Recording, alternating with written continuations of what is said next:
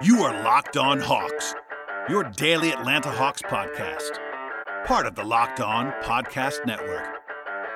Your team every day.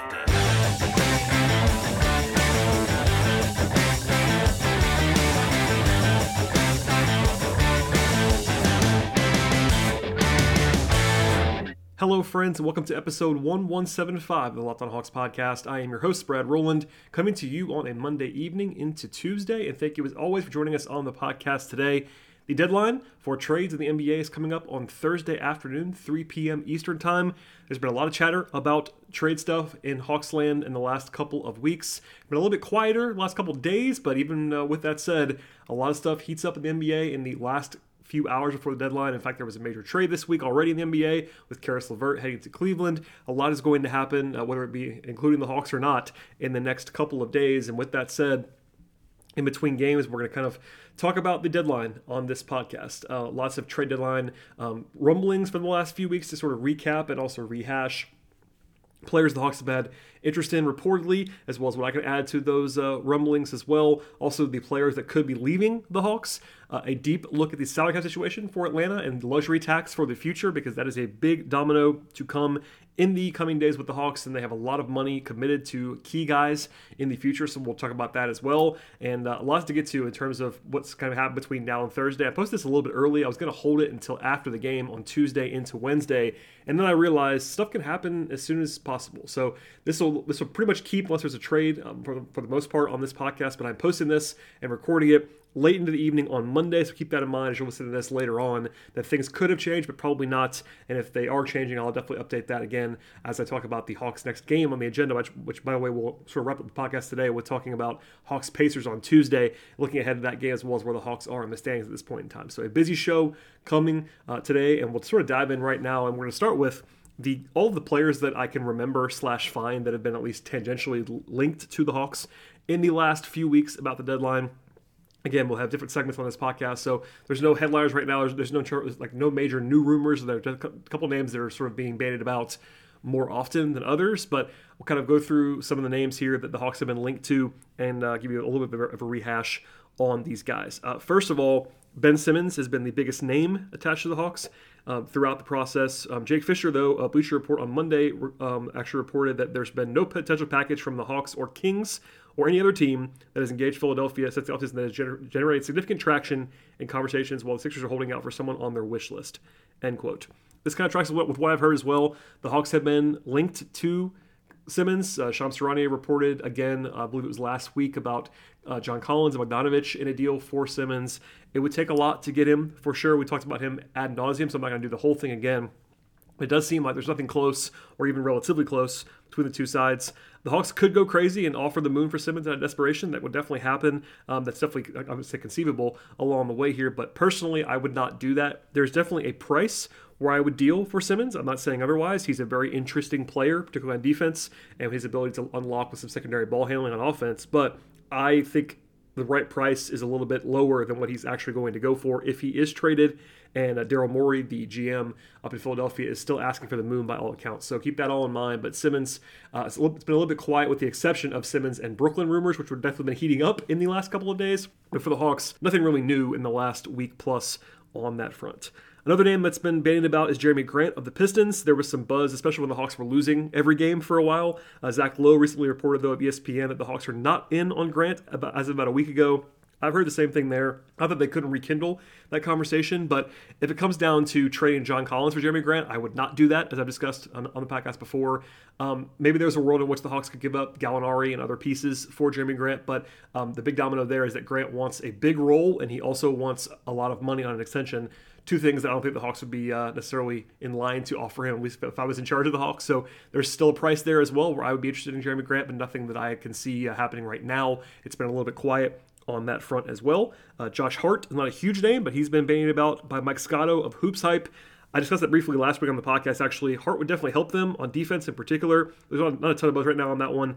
It's unclear what the Pelicans are looking to do. In fact, there's reporting that New Orleans is trying to buy still, which is a little bit curious to me. But Hart is on a weird contract with some non guarantees, but he would definitely help the Hawks at the right price. Uh, Derrick White of the Spurs has been bandied about as well for the Hawks as a potential target. About two weeks ago, Jake Fisher reported that the Hawks at least called the Spurs and talked about that um, at the time as well on the podcast tough to figure out what it would cost for Derrick White because he is certainly someone that is uh, difficult to gauge because the Spurs are so quiet and so reserved about like leaking anything or doing in-season deals. The Spurs are very buttoned up. They have some interesting players for sure between White and Devin Vassell and Keldon Johnson, etc. But they don't have a ton of uh, information out there with regard to Derrick White he fits a need in that he's a secondary ball handler um, and gives you the Hawks an option when Trae's on or off the floor, and he can play some defense as well. But his shooting is a question mark as well. He's a little bit older than you would think as well. He's 28 years old this summer. That's not like super duper old, but not a guy that you might think is as younger uh, than I think he actually is.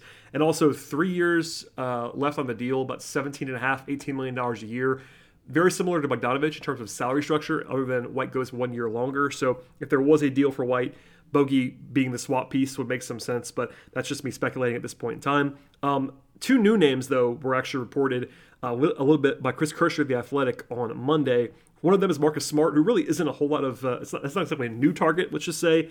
I've been getting questions about Marcus Smart for probably two plus years at this point in time. There's been some spoken in the past about the Hawks talking to the Celtics about him.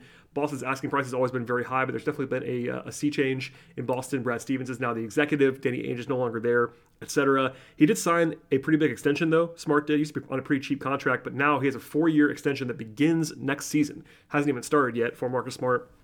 He's under contract though uh, through 2026. That's a long time.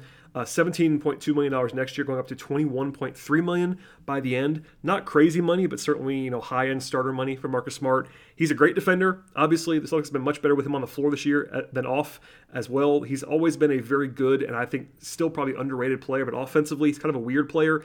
Um, he can he can dribble and provide some sec- secondary creation, some good decent passing as a secondary guard. Like if, if, he's your lead guard, he's not a great passer by any means, but if, he, if he's your play, if he's playing like the two alongside Trae Young, he's uh, much better suited for that role in my mind. Um, shooting wise, definitely not consistent in the world. Uh, obviously, he is willing to shoot. If you ever watch Marcus Smart play basketball, but a, a career low 30s three point shooter that's been uh, up and down, let's just say, along the way. He would definitely help the Hawks right now. The concern with Smart, other than having to, having to pay a lot to get him in a trade, is the deal that he's now on because he doesn't profile to me as a guy who's going to grace is going to gracefully age. I think once he becomes more of an average defender, it's going to be a hard drop off in value for Smart. It may not happen for a while, but by the end of that deal, I'll be surprised if he's worth $20 million a year. It's not impossible, but um, right now, you know, you could certainly argue that he might be the best piece on the board that we've even talked about. Obviously, Ben Simmons is a better player than Marcus Smart, but in terms of the other guys that we're discussing here, but even, even Jerami Grant, I think Smart's a better fit for the Hawks than Jerami Grant would be. I think he's better than Derrick White. I think he's better than Josh Hart. I think he's better than the next guy that we're going to talk about in terms of fit with the Hawks. Not a better player, but I do think that the contract and asking price would be interesting there. But nothing super new about wanting Marcus Smart on the Hawks. He's always been a great theoretical fit but we'll see if there's anything to that because it was reported by Kirschner that it was actually uh, some pretty interesting stuff there for the Hawks. Um, also, in terms of what it would take to get him, I think you almost have to include Bogdanovich for salary purposes, plus an asset or two beyond that. I don't think that Boston's going to do a Bogdanovich smart swap one for one. Maybe maybe Bogey in a first, something like that. Maybe Bogey in a first and something else. I'm not sure what it would cost, but um, almost certainly has to include Bogdanovich, just given what he makes. I don't think a Gallinari for smart swap makes a ton of sense, but then you just have so many buys on the perimeter. Um, but anyway, that's the salary matching for that, and Smart is a pretty interesting guy to discuss. Last thing before we get to a break here, and the last guy that the Hawks have been linked to is CJ McCollum of the Blazers. Also reported by Kirschner as a name with interest from the Hawks. Nothing really beyond that in terms of specifics, but Portland could be selling. In fact, they almost certainly are selling after their deal to send Robert Covington and Norm Powell to the Clippers. McCollum is a good player. That's the first thing to point out here. He's averaged 20 points a game for seven straight seasons. He's a very good offensive player, no question about that. Not a great, like, in terms of efficiency guy, but a good shooter, good ball handler, give you some more creation. He'd be the best um, creator on the perimeter the Hawks have had, other than Trae the entire time that Trae has been here. That is worth saying. Um, defensively, though, it would be not great. Uh, we've kind of seen the limitations of that McCollum Lillard backcourt defensively. Uh, Trae is similar in that regard. So uh, if you were drawing up a partner for Trae Young defensively, it would not be McCollum by any means. Offensively, he would fit very well and make the Hawks better. But of course, the Hawks are already awesome on offense and pretty bad on defense. And McCollum would kind of exacerbate both of those things. And he'd be, uh, I think the Hawks probably become the best offense in the league if they have McCollum next to Trae Young, but also maybe uh, a bottom five defense more cemented with CJ in the lineup He's also 30 years old and making a ton of money. Um, 31 million this year almost, and then two more years for 33 and a half million on average after this season. And given that he's already 30, you know that value contract, I would probably argue that CJ is overpaid right now. That doesn't mean he's bad because he's probably still a 25 million dollar player, but he's making you know 30 plus million. So there's a small sort of uh, breakdown there in terms of value. But I think he is a good player. I just don't think the fit is fantastic. But if you're looking for the only only on the offensive side, he would definitely help them a lot. It's just a lot of money. And far as far as like making the money work, by the way, before anybody asked me that question, I actually got a couple of those questions today after the Kirschner piece dropped on Monday. Um, they either have to include Collins, which I would definitely not do. I would not trade Collins in a McCollum trade. Uh, flat out wouldn't do it. I think Collins is a better player than McCollum at this point in time. I might not be the only one. I might not be like the consensus on that, but I think that Collins is better, to be honest with you, and on a better contract, cheaper, etc. Um, if you remove Collins from that, it has to be Bogdanovich and more, or Gallinari and more to make the salary work with um, with CJ. And again, I think if you're getting CJ, you kind of have to trade Bogdanovich just because of the uh, functional roles that would ha- kind of have to be around there. Um, again, I have a hard time seeing a fair value trade for Portland that also that I like for the Hawks because of the fit issues. There's definitely a point where I would buy on CJ, but I think given the market I would be surprised if the Hawks were that team. Uh, we'll talk about that if it happens. If there's a, a, more serious rumor between now and then, we'll sort of evaluate it on what that might be. But I think it would have to be Bogey plus, and uh, we'll see if that works for the Hawks. But another name to keep an eye on that's uh, kind of new uh, as the final week of the deadline preparation begins. All right, before we get to some names that are actually been uh, on the Hawks roster that are up for debate and up for potential consideration for trades, and much more on this episode, a word from our sponsors, and the first of which is TurboTax. People think that unusual circumstances mean complicated taxes, but for TurboTax Live experts, that is what makes things interesting.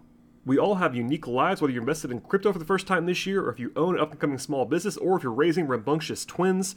Luckily, TurboTax Live has experts who can answer all of your tax questions, walk you through the entire process, or do your taxes for you from start to finish. They help you get every deduction that you deserve, no matter your unique situation, and you can talk to a TurboTax Live expert through your phone or your computer without leaving your house. TurboTax Live experts are always here to help you however you need, and if you need an extra hand, hand your taxes off to them, and they'll do the entire thing for you. For TurboTax Live experts, interesting like can mean even greater refund. Visit TurboTax.com to learn more. You do your thing, they've got your taxes, Intuit TurboTax Live. All right, so before the break, we got into all the players that, at least that I've seen publicly reported as having some interest from the Hawks. And now we get into the guys on the Hawks roster that have been at least courted from the outside in public reporting. Uh, the first guy and the most prominent guy by a wide margin is John Collins, who a lot of teams have been interested in for a long time. That speaks for itself. He's very good at basketball. I think he's a top 40 ish player in the league on a good contract for a long time, and he's pretty young, so he has big trade value. Nothing uh, to be surprised by there. And honestly, nothing with Collins right now rises to the level of a rumor. I have said for a while that I believe, and I believe in terms of like my own background and also what's been reported out there publicly, that if Collins is traded, it's going to be for a big fish of some kind.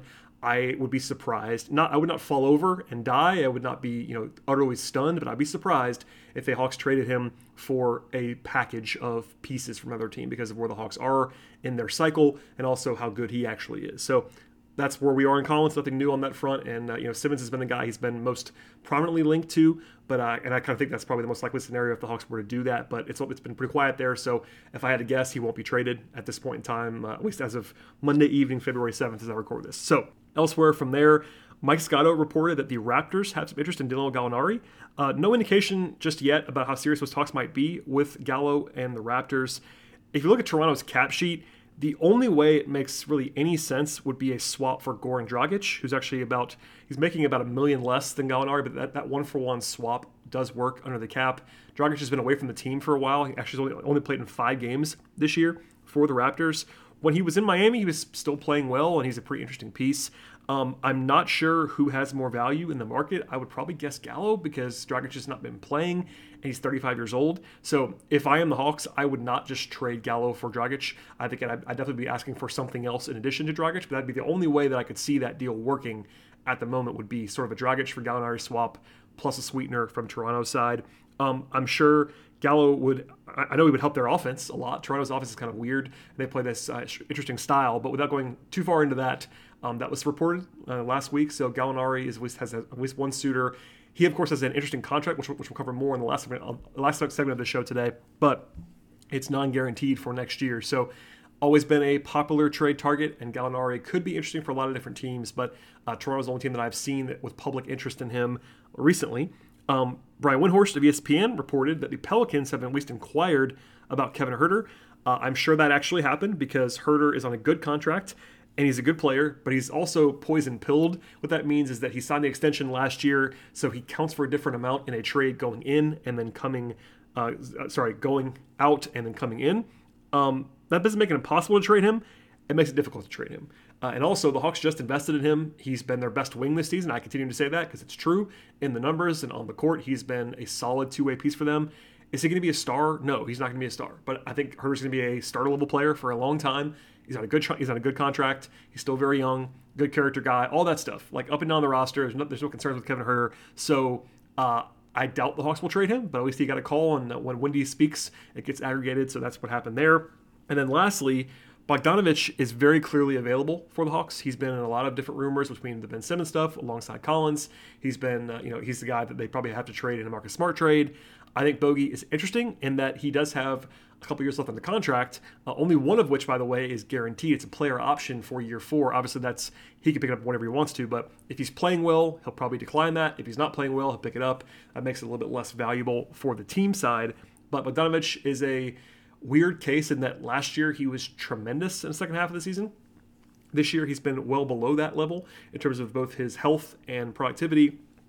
So we'll see where the market actually lands on him it would not surprise me if they moved him, um, to be honest with you. But also, it's difficult to find that kind of trade. You know, it's always popular for the Hawks, uh, for sorry, for Hawks fans to kind of point out that look, they need they need one more defender on the perimeter, and I actually agree with you on that. But just turning him into that, like trading Bogdanovich for Josh Hart, might make the Hawks better. It actually might have might have that effect, but I'm not sure they're going to do that just for value standpoint, all that fun stuff. So We'll see, but I think that he is available. You know, beyond that, like down the roster, the, you look at all the different players. Like Delon Wright could be a, a, a sort of a filler sweetener, but the Hawks do kind of need Delon Wright for backup point guard stuff and defensive stuff in the backcourt. He's been a good role player for them this year. Lou Williams can block any trade, so I think if they tried to trade him, he'd probably either say yes and retire or just say no and stick around. Um, so that's something to keep an eye on. He makes $5 million, but um, alas, Kevin Knox cannot be traded with anybody else. He can be traded, but just not aggregated along because of the deal with the Knicks. So if you want to trade Knox plus something else for a cheaper asset, they could do that, but they can't package Knox with anything else. Gorgui Dieng can be traded, sort of as an interesting um, salary filler kind of guy at $4 million. He, of course, got a little bit more money on the market because of the Hawks' limited role that he was offered. Uh, Jalen Johnson has a couple of million left on his contract for this season. With that said, he's obviously a first round pick from this year that they think a lot of in the future. Um, so, yeah, that's kind of like all of the pieces. TLC is basically on the minimum, so he'd be more of a, more of a throw in roster spot kind of guy and that's kind of all of the pieces. Capela can't be traded. Again, I've said this a number of times, but Capela cannot be traded. And I'd be pretty surprised if Hunter or Okongwu got dealt if any in anything other than like a big deal for a superstar that I just can't see coming right now.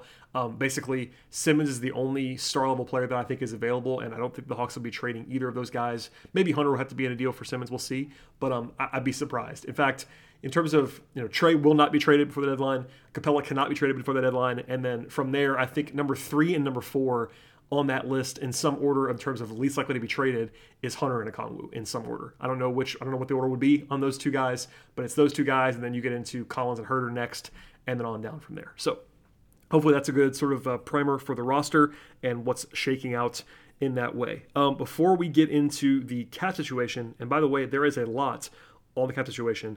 Um, I got a question from David in the mailbag, and the question basically was mirrored by a lot of different people, but it's it's basically unless it's like a roster spot kind of deal or a, doing a favor kind of trade like Travis does often, will the Hawks make another another deadline deal um, before Thursday? And I'm recording this again on Monday night. There's a long time before the deadline, so keep in mind as I say this. But at this very moment, I would say no if you made me choose. Now, my confidence level on that is not over the moon. I think that the Hawks could make a trade, and I would not be surprised whatsoever. Uh, I think two weeks ago, I would have been a little bit higher. And I've said this before, but in my mind, the one thing the Hawks were very likely to do before this deadline was trade Cam Reddish.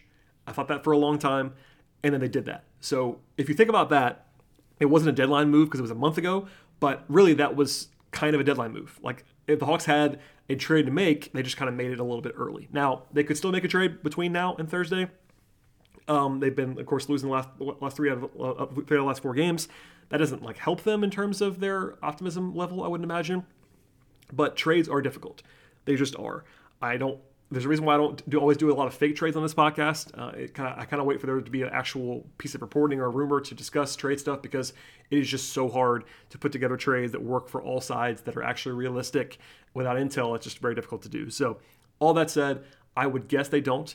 I think it's definitely not like 90 10 that they don't. It's more it's more it's probably like a 30 70 something like that 40 60 kind of thing um, in my mind. And again that's kind of arbitrary on some level but to answer the question people were asking that a lot in the last couple days i still lean no just because of where the hawks are the fact that they still want to win this year. They're, they st- they're, they're definitely still in win now mode to some extent.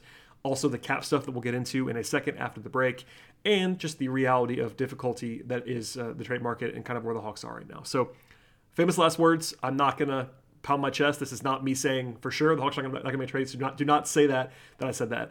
I'm just answering the question, and I'm just saying if I had to guess right now, yes or no on what I would what I would consider to be a major trade. And by the way, a major trade for me is someone in the rotation being traded or coming in to be in a rotation. Like if they trade TLC, I'm not going to count that in terms of major trade. But if they go out and add a piece that's going to be in a rotation for the deadline, put for the for, sorry for the playoff push, or if they go out and trade someone that's in the rotation right now, that qualifies. So all that said, I would lean no, and we'll leave it there for now.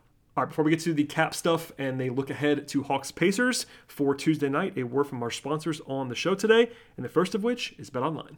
BetOnline has you covered this season with more props, more odds, and more lines than ever before as football continues its march to the playoffs, right to the big game in a couple of weeks. BetOnline.net remains the best spot for all of your sports scores, your podcasts, and your news this season. And it's not just football. BetOnline has ultimate info on pro and college hoops, NHL, boxing, UFC, tennis, golf, auto racing, and much more, in addition to live real-time updates of current games. Do not wait to take advantage of this amazing offer and everything that's going on at betonline.net this season in 2022. BetOnline, where the game starts. All right, and we'll go to the salary cap sheet now for the Hawks. I'll say this this stuff matters. Um, it's not always the most fun to discuss. And I know some non diehards will just kind of tune out at this point. I do understand that. But the money stuff does matter. And that's been very evident across the league. Like, you don't have to look any further than the Portland trade this week, where they basically only made a money deal in getting off of Robert Covington and Norm Powell. It matters. Um, how much it matters is always up for debate. But that's why I'm talking about this stuff right now. It definitely matters a little bit. Um, and to set the stage a little bit here, on Friday of last week, Shams reported that the NBA issued a new salary cap and luxury tax projection to the teams for next season. And the projected cap, again, it's not official, but the projected cap is 121 million for next year, and 147 million dollars is a luxury tax projection. Right now, today, the Hawks have about 130 million dollars in guaranteed. I want to stress that guaranteed salary for next season. So that's already above the cap projection. That includes only eight players under contract. That also includes $5 million for Gallinari because that's his guaranteed number, but that'd be if they had to cut him, it's $5 million. It goes up to 20 plus if they keep him, and that obviously raises the, one, the 130 number up. That also includes the lower number for Trae Young of $30.25 million. That is the salary if he does not make All NBA this season if he does make All NBA, and I think he will, honestly, I'm not going to tell you that's definitely going to happen. But if I had to guess right now, I think he will. Probably, you know, maybe second or third team, but I think he's going to make it. Um, if that happens, that number jumps to $36.3 million. So if Trae makes All NBA, he makes $6 million more next year, which means six more, six more million dollars on the Hawks cap sheet. And they won't know that until way after the deadline, obviously. So, all that said, the $130, $130 million projection does not include first round picks either. The Hawks might have two. They definitely have their own right now. Those guys cost money. They don't cost a ton, but it's two or $3 million that is guaranteed on your books that you have to account for unless you trade those picks away. So, you know, it's obviously good to have picks, by the way, but they, uh, and those salaries are pretty cheap, but they're more than the minimum. So keep that in mind as well. And from there, again, the Hawks are $9 million above the salary cap with eight guys on the roster. That's only half the roster. They have to fill seven more spots. And that projection does not include anything for guys like Delon Wright, who's in the rotation right now, Lou Williams in the rotation right now. Nothing for Kevin Knox, nothing for TLC, eh, Gorgui Dieng, who's been their third center and is making real money this year, etc. So I'll give you a couple more scenarios here, but just to say that, you know, any notion of cap space, I always hear that thrown around by some fans Um, I'm not picking on you, but the Hawks are not going to have cap space next year unless the Hawks do some drastic things to clear cap space, and they're going to have to be very active in doing so. So I know the Hawks had cap space for a long time, and it was kind of the norm. But moving forward, this is not going to be a team that has cap space. It's going to be a team that has the mid-level exception and stuff like that. But they're not going to be a cap space team for a while unless they make some serious, serious changes. So I want to just say this: the Hawks also could pay the luxury tax next year. They could. Tony Ressler has said all the right things. He said before that they'll pay whatever they have to pay to make a winner in Atlanta. And if the Hawks were 35 and 20 right now, I might be a little bit different on this. But I am skeptical that the Hawks are going to be paying the tax next year. I'm also even more skeptical. In fact, I'm very confident they won't do this. I can't imagine, because this is an escalating tax, I can't imagine the Hawks going deep into the tax next year. If they sort of sort of inch over the line, it wouldn't stun me. But if they go like they're not going to go where the Nets are or the Clippers are in, in the tax, I'd be floored by that, by based on all intel that I have. And again, it might be different if the Hawks make a run to the finals, but they're not doing that right now. They're kind of struggling. So even last year, granted it was a, the COVID weirdness, but they didn't have full buildings till the end of the year. Even with that deep playoff run, they didn't kind of make the same money that they normally would from that kind of thing. So uh, I'm going to use the tax as a threshold of sorts that's not me saying that the Hawks will never cross it or that they definitely won't cross it, but I think it matters. In particular, this year, they're not coming over. I said that before before last offseason. I was very confident about that, and Hawks fans kind of got mad at me, and the Hawks did not go over the tax, and they're not going to go over the tax. It's not happening for this year. Now, next year, it's going to be hard to stay out of it, to be honest with you, but uh, keep that all in mind. I want to give you that, that um, sort of backdrop of this conversation. So I mentioned the Trae salary before, but again, it's very cut and dry. It's a good problem for the Hawks, obviously, because he's awesome, and him making All NBA means that he would be happy and get more money, all that stuff. But it's kind of weird because it is unquestionably better for the team in terms of money stuff if he doesn't make it, which is bizarre, but it's true. Uh, Six million dollars is not nothing. Um, so let's just say, for scenario's sake, if he makes All NBA this year, the Hawks go up to 136 million dollars in guaranteed salary with eight players on the roster. That's 11 million dollars short of the tax. 11 million dollars with seven roster spots and no Gallinari on the team. So basically, at that point, you're filling it out with rookie minimums or you're going into the tax, basically. Then, if they kept Gallinari and Trae made All NBA, which Gallinari, I will say, I'd be surprised if he's playing on his full deal, which is about $21 million for next year. But let's just say, for, for just the thought exercise, if, if Trae makes All NBA and Gallinari is on his contract for next year of $21 million, which means he's still on the team, the Hawks have nine players on the roster, and they would be at more than $152 million in guaranteed salary. That is $5 million over the tax line with nine players on the team. So, uh, it's just kind of striking to kind of point that out there. Like, if all that happens, which is very conceivable, the Hawks would be well over the tax before anything else. Now, they can get out of it if they want to. Like, that's something that has to be said. Like, they can make cost saving trades. In fact, if Trae makes All NBA and they don't do well this year, etc., in the playoffs, or not even make the playoffs, that's definitely on the table as well. They could, you know, kind of proactive to get out of the tax. Like we've seen teams do that in the middle of the season. We've seen the teams do that in the off season.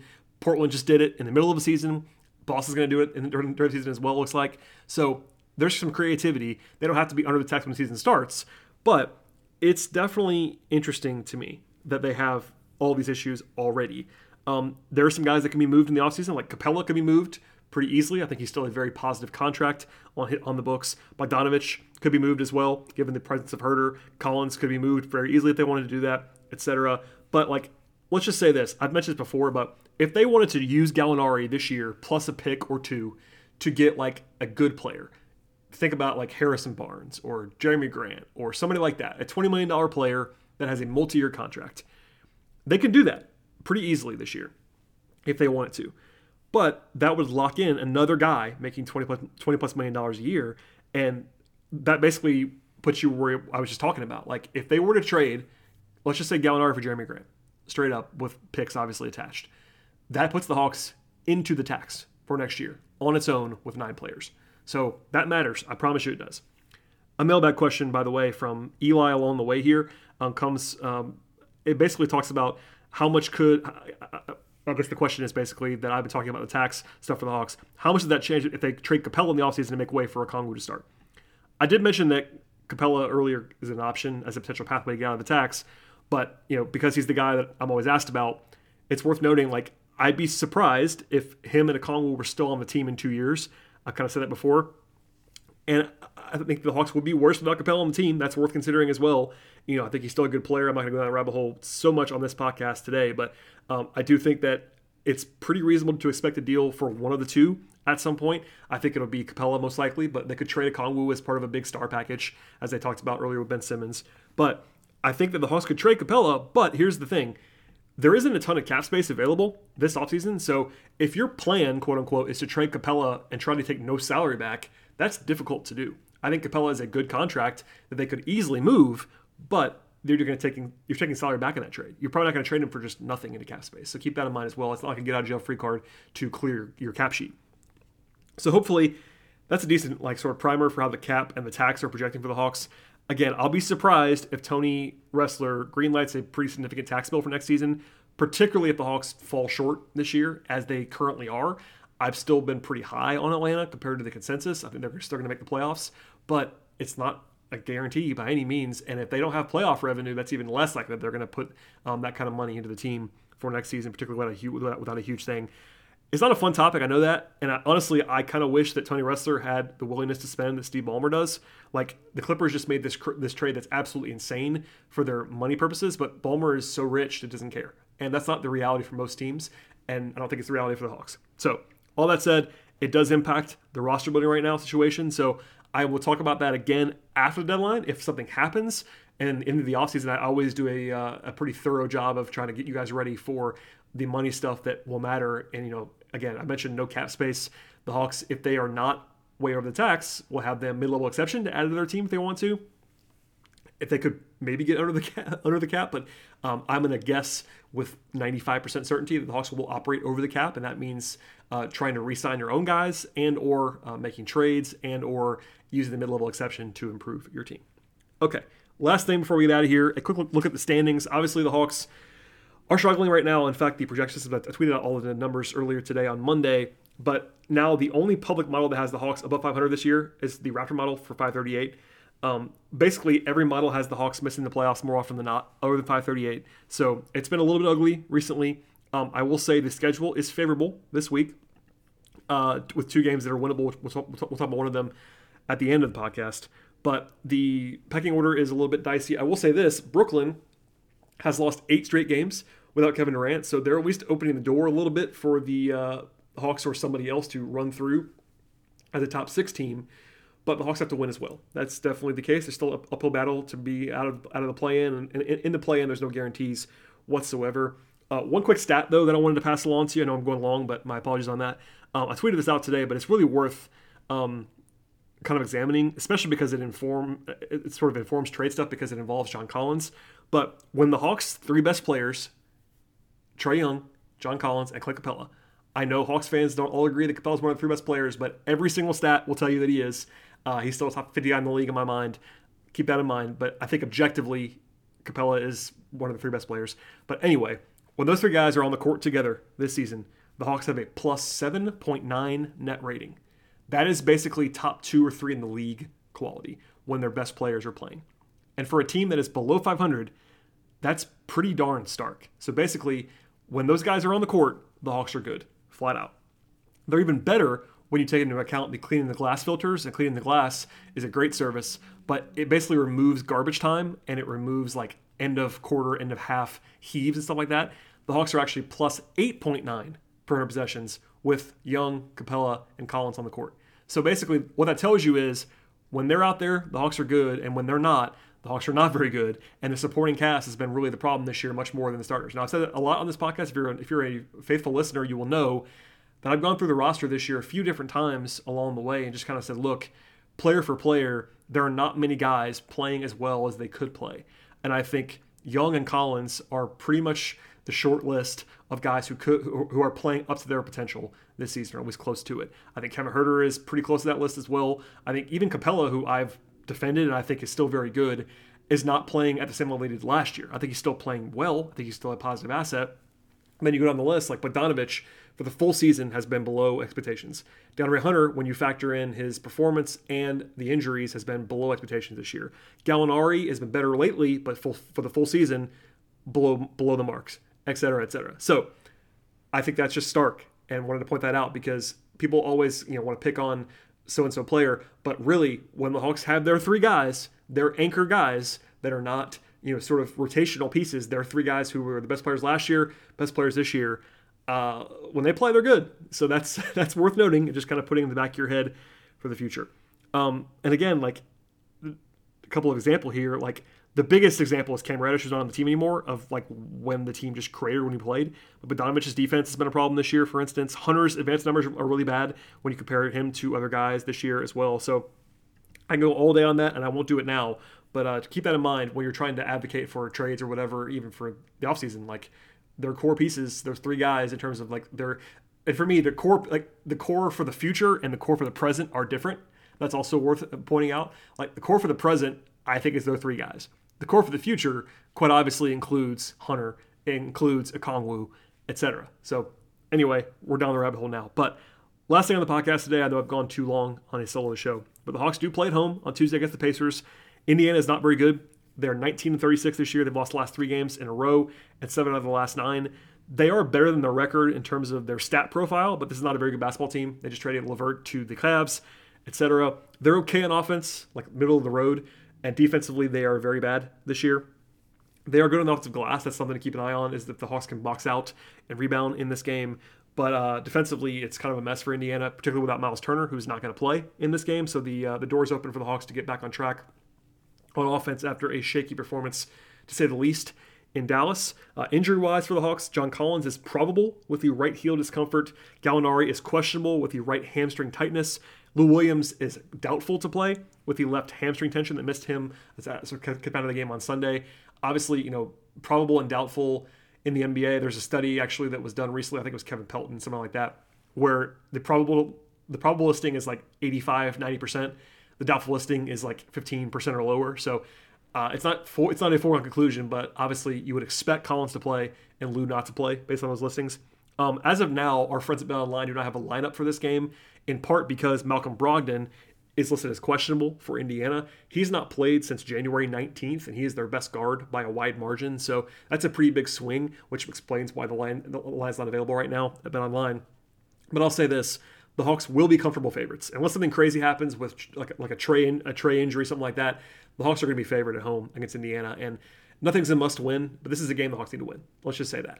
Um, after the after losing three out of the last four games, you come home and play a Pacers team that is scuffling right now uh, on on regular rest. This is a game the Hawks need to win. That goes without saying in my mind. And then after that, they have the Spurs on Friday with two days rest and no travel in between. That's another game where the Hawks will be solid favorites and should win. So we'll cover about we'll cover all of that on the show. As a programming note, we will have our usual podcast after the game on Tuesday, and uh, on that show, I will break down any rumors that have transpired in the last 24 hours. But here's the thing about that the timing is a little bit strange because the deadline is 3 o'clock on Thursday, and normally the post game podcast for Tuesday into Wednesday won't post until midnight or later. So I'm not definitely going to have a show on Wednesday, which is why I'm going a little bit long on this show and giving them more time to breathe about the trade uh, about the deadline. If there's a major rumor or if there is a major trade, obviously, on Wednesday, I will break in with an emergency podcast, as I always would. But there's a chance that tomorrow night after the game is the last show until the deadline. Then we'll sort of do our deadline recap. But I will definitely update you again on that show. And uh, the best way to find out if we have a new podcast is to subscribe to the show on Spotify or Apple Podcasts or Stitcher or Google Podcasts all kinds of places you can find podcasts. And if we if we're not on that platform that you enjoy, let us know that. I will try to get it fixed to the best of my ability. Also, please subscribe. Uh, you know, I guess we'll have a YouTube channel pretty soon. That's a little breaking news that's coming up in the near future. And tell your friends, leave five star ratings, um, reviews, all that fun stuff. Subscribe, unsubscribe, resubscribe. Get creative. Follow us on Twitter as well at Locked On Hawks. Follow me on Twitter if you would like to at BT Rowland. I do appreciate everybody listening to the show. I know there's a lot of information in one place on this podcast, but I purposely did that to give you one place to check out to kind of get caught up on the trade stuff before Thursday. But uh, we'll all be holding our breath between now and Thursday at 3 p.m.